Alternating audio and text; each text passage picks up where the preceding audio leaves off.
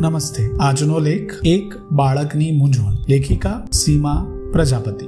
આ સ્પર્ધાત્મક યુગની અસર હેઠળ જીવતા આપણે બાળકને તેનું જીવન પોતાની રીતે જીવવાની પણ હોશ હોય છે, તે ભૂલી જ જઈએ છીએ. આ સંદર્ભમાં એક બાળકની મૂંઝવણ અને તેની મૌન અભિવ્યક્તિને અહીં રજૂ કરેલ છે. વડીલોની ઈચ્છા પ્રમાણે આખો દિવસ પસાર કરતું બાળક પોતાની મૂંઝવણ આ પ્રમાણે વ્યક્ત કરવા માંગે છે. આ દિવસ કેવી રીતે ઉગે છે અને રાત ક્યાંથી આવે છે આવે છે, જાય છે, કેવી રીતે આ થયા કરે છે તે જ મને નથી સમજાતું. મને જે કરવાનું હોય છે, એ કર્યા વગર દિવસ ક્યાં પસાર થઈ જાય છે એ મને નથી સમજાતું.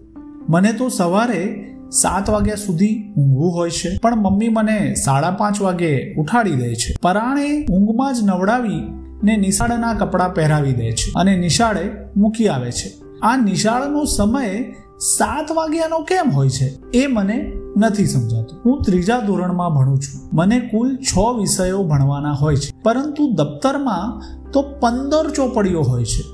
આ બમણો બોજો કેમ કરીને ઉચકવું એ મને નથી સમજાતું. પાંચ કલાક નિશાળમાં ભણ્યા પછી મને બહુ ભૂખ લાગી જાય છે. ઘરે આવીને સરસ મજાનું ભોજન લઉં છું. પછી મને મારા ભૈલા સાથે રમવાનું ગમે છે. પરંતુ મમ્મી મને પરાણે ટ્યુશનનું લેસન કરવા બેસાડે છે. નિશાળ પછી ટ્યુશન કેમ જવાનું હોય છે એ મને નથી સમજાતું. બે કલાકમાં ટ્યુશનમાં ભણીને હું ઘરે આવું ત્યારે સાંજના પાંચ વાગી ગયા હોય છે. મને સાંજે સાયકલ ચલાવવાનું, મારી બહેનપણીઓ સાથે રેસ લગાવવાનું બહુ ગમે છે. પરંતુ મમ્મી મને ડાન્સ ક્લાસમાં મૂકી આવે છે.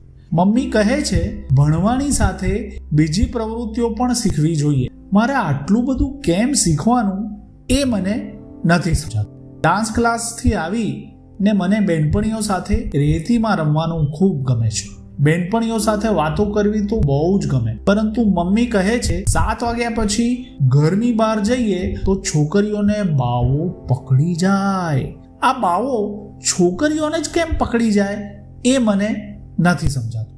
રાતે જમવાનું, પછી નિશાળનું લેસન કરવાનું અને પછી સૂઈ જવાનું. કાલે પાછો આવો જ દિવસ કેમ આવશે એ મને નથી સમજાતું. બેનપણીઓને મળવા, તેમની સાથે રમવા અને સાયકલની રેસ કરવા માટે રવિવારની રાહ જોવી પડે છે. પરંતુ છ દિવસ પછી એક જ રવિવાર કેમ આવે છે એ મને નથી સમજાતું. આભાર.